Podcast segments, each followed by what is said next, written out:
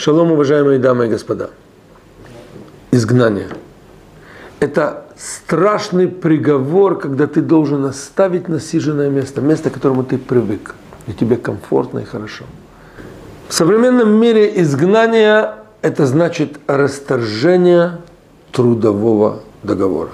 Когда человек вынужден покинуть свое рабочее место, он может быть уже не в том возрасте, когда ему что-то светит, и со всех сторон его утешают, говорят, ой, бедный, несчастный. И вот он уходит, не зная, что делать.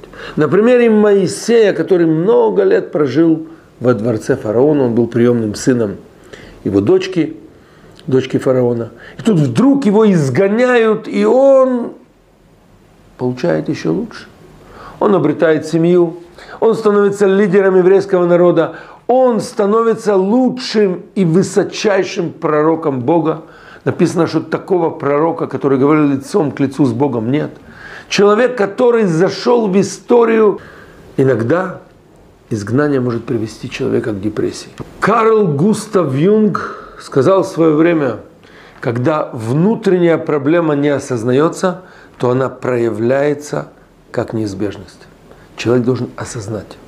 На примерах. Лучше всего примеры из Торы.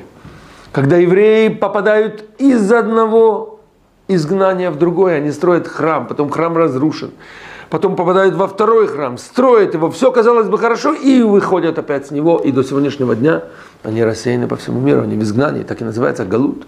И Любавичский Рэбе объясняет, что они вышли в Галут для еще лучшего и высшего состояния. Они собирают искры святости со всего мира. Они распространяют имя Всевышнего по всему миру. Веру в Бога среди всех народов. Одним словом, если перевести это на наш современный язык, расторжение трудового договора – это открытие новых путей реализации тебя.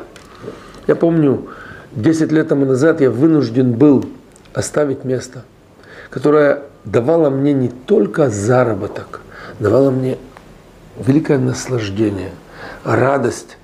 Я служил и работал для Всевышнего. И вот когда я стоял перед фактом все, одна наша знакомая сказала, Алекс, шлихут здесь закончился. То есть, что такое шлихут?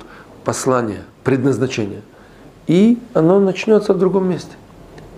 Царь Давид в 23-м псалме называет наши пути кругами. Он говорит «бымааглотеха», то есть на всех путях твоих, на всех кругах твоих. Наша жизнь – это круги.